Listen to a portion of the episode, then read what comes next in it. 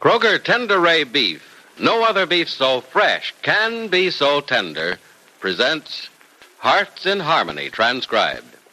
K is for Kroger, C is for cut, B is for beef. KCB means Kroger cut beef, and Kroger cut beef means more meat for your money. Yes, Kroger cut beef gives you more meat, less waste, and the reason is this. Before the meat is weighed and priced, the Kroger method of cutting beef removes excess bone, excess waste, and stringy ends. Mind you, that's before the meat is weighed and priced, which means more meat for your money. And it's top U.S. government grades of beef. It's tender, juicy, rich red, and marbled with just the right amount of flavory fat. Yes, in Kroger cut beef, you get a better value in top grade beef. For example, take a specific cut of beef, say a Kroger cut chuck roast. Before the roast is weighed and priced, the Kroger method of cutting beef removes excess waste and stringy meat. That means you get a better value because you get more solid meat, only a minimum of bone. Yes, you receive more meat, less waste, whether you buy a steak or roast. So visit your neighborhood Kroger store soon. Make it a rule to get Kroger cut beef. It gives you more meat for your money. And now, Hearts in Harmony. With Nora and Freddie Lang now in a home of their own, the Gibbs house is rather empty, and Sarah Grundy, in Nora's place, is running things, if not smoothly, at least her own way. But Penny has more important things to think about than Sarah's dictatorial ways. The community center is nearing completion, and this afternoon Penny is being visited by Catherine Winters, president of the Rossville Women's Club. Penny is saying, I expected to have some sort of a formal opening for the community center, Kay, but I had no such plans as yours. If you don't object, though, we'd like to make it a big affair. Oh, uh, It'll be good for the center, Penny. Give it a grand start. Yes, I'm sure it will, but I'm a little bit embarrassed by its proportions. Oh, it won't be as big as all that. I want to make a speech. Mhm. Mayor Anderson wants to say a few words. Yeah. And we've chosen one of the town's youngsters to speak for all the children of Rossville who'll benefit by what you've Oh, done. Oh, if you've already picked out that person, I know who it is. Oh, you know Hazel Peters, do you? yeah, very well. Ever since I met her at the center way back when the Carpenters were still there, she's been the center's most ardent campaigner. Well, when she heard we were looking for someone to speak in behalf of Rossville's young people, she volunteered for the job mm-hmm. and pestered the life out of us till we gave it oh, to oh, her. that's Hazel. Golly, I hope she stays off Windy's motorcycle or she won't be in condition to make a speech. Isn't that boy's cycle the noisiest thing you ever heard? So. I prefer the noise to the speed it makes, though I shiver every time he comes racing down the street. Well, he's really not as reckless as he seems. I But. I know my two children have been absolutely forbidden to ride with him. Uh, there's a chance that Windy may make a speech in behalf of the boys who'll come to the center. Oh, that's wonderful. Oh, whose idea was it, Hazel's or his? Hazel's, of course. Yeah. She says Windy's never made a speech, but he can do anything. I know. To Hazel, Windy Day is rapturous. Very cute pair, aren't Oh, they? they're awfully sweet together. But I guess we'll have a lot of them at the center. Well, a lot of good ones and bad ones, Penny. A lot of easy times and a lot of troubles. And I hope the bad ones are few and the troubles infrequent. There won't be, I'm afraid. No. You're doing a wonderful thing with this community center. But just opening its doors won't solve the problem of some of Rossville's young people. I know. and you'll get them all at the center sooner or later. But it's the ones who need help who'll get the most benefit from the center, Kay. A lot of young people I know need a great deal more than just a place to meet friends and play. Have you worked with teenagers to any great extent? Well, I've had camp experience. Oh, I'm not setting myself up as a child psychologist, Kay.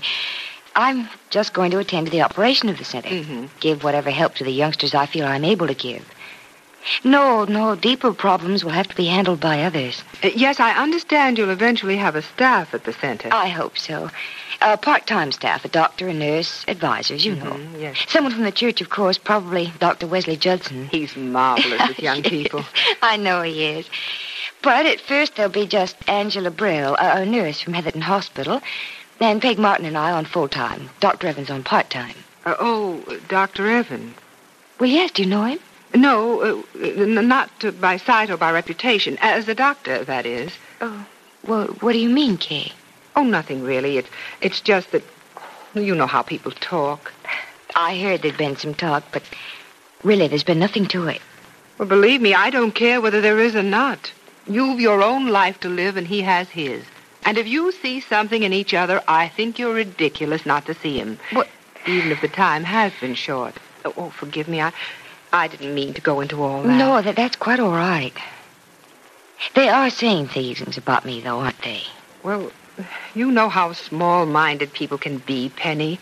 You're very foolish if you pay any attention to it. I have to pay attention to it, Kay. I can't allow such gossip about me if I'm going to be working so closely with the children of Rossville. Now, you forget about the mothers and fathers of the children and worry more about what the children think of you. That'll do you and the children the most good. But the children will listen to what they hear at home and think accordingly. Uh, Penny, children today think for themselves. Yes, I Believe know, but- me, they do.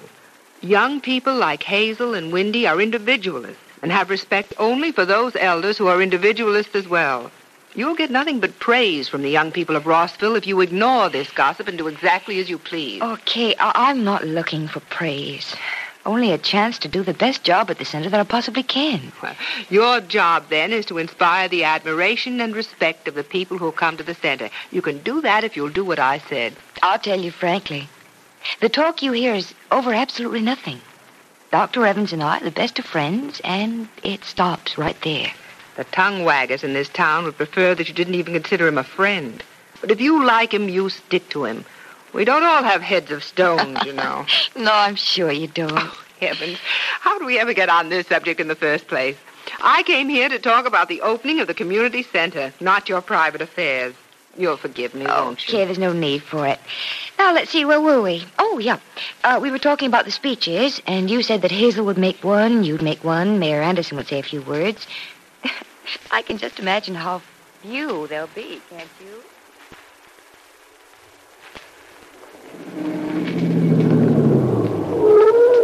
Going my way, young lady? Are you talking to me? You're the young lady I saw coming out of Penny Gibbs' house the other day, aren't you? Why, yes, I am. And that's just exactly where I'm going now. Well, hop in, because that's where I'm going, too. Oh, I know who you are. Dr. Evans. That's right. Want a lift? Oh, yes, that'd be super. Here.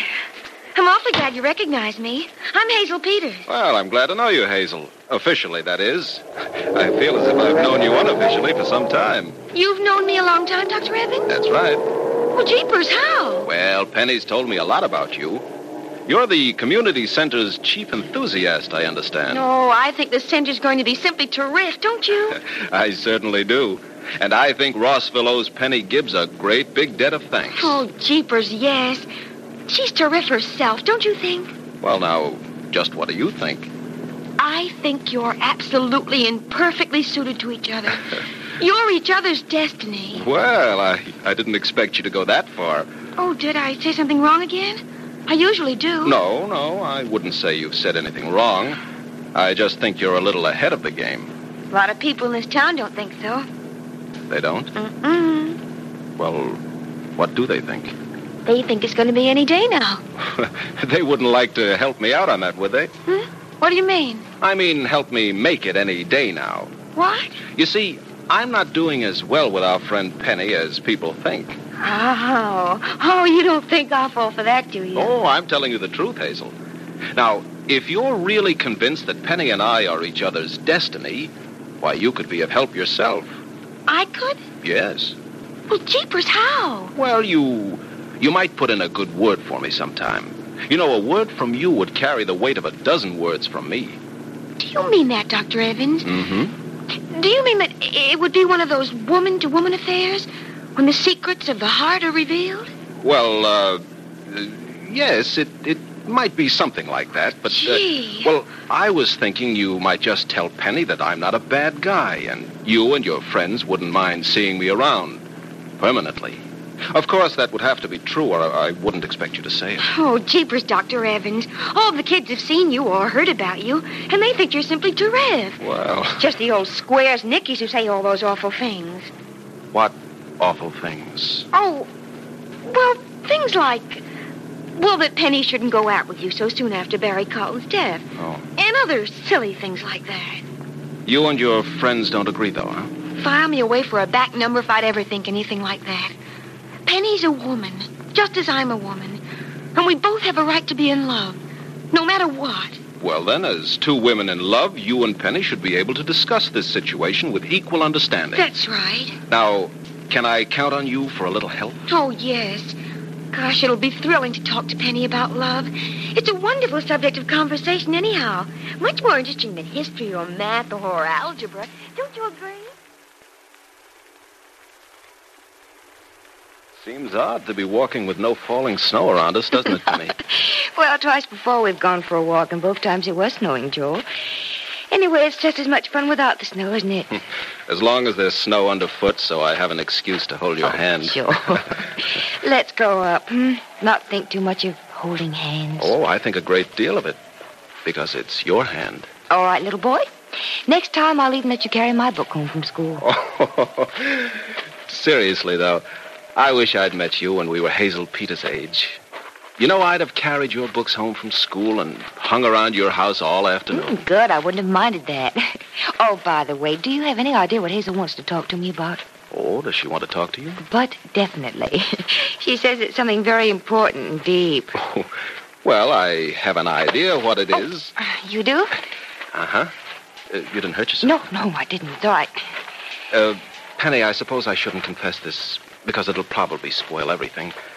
But Hazel and I had a little talk about you in my car. About me? Well, why? Oh, you'll find out when Hazel has that deep and important discussion with you. Say, didn't it suddenly get awfully dark? Mm, golly, yes, it did. Oh, I see why. A cloud just passed in front of the moon. You're not afraid of the dark, are you? I'm not afraid of anything but my feelings for you. Ah, ah, ah, let's not talk about that. No, no, talk doesn't accomplish anything, does it? There's nothing to be accomplished, Joel. You know that. Isn't there? Then, just what do you call this? Joe, no, I... Oh. Oh, oh. Joel, you shouldn't have done that. Is there anyone or anything that can stop me? Yes. Who? You, for instance? Yes. What do you call this? Stop. Joe. Oh, Joe. Oh, darling, won't you ever take no for an answer? The only answer I'll take is the answer I'm getting now. Your arms around me. They tell me more than than any words can tell. So Penny has at least responded to Joel's insistent fondness. Does this mean that Penny has fallen in love with the young doctor? And if so, is Penny on her way to happiness or to heartache? Be sure to listen to the next dramatic episode of Hearts in Harmony. KCB, KCB. KCB means Kroger cut beef, and Kroger cut beef means more meat for your money. That's right. Kroger cut beef gives you more meat, less waste. Because before the meat is weighed and priced, the Kroger method of cutting beef removes excess bone, excess waste, and stringy ends. For example, if porterhouse steak is your favorite, you'll find at Kroger's you don't pay steak price for stringy ends and waste. The Kroger method of cutting beef removes the long, stringy end and excess waste before the steak is weighed and priced. But see for yourself by visiting your Kroger store. Notice that you get more meat, less waste, and it's top U.S. government grades of beef. Beef that's tender, juicy, rich red, and marbled with just the right amount of flavory fat.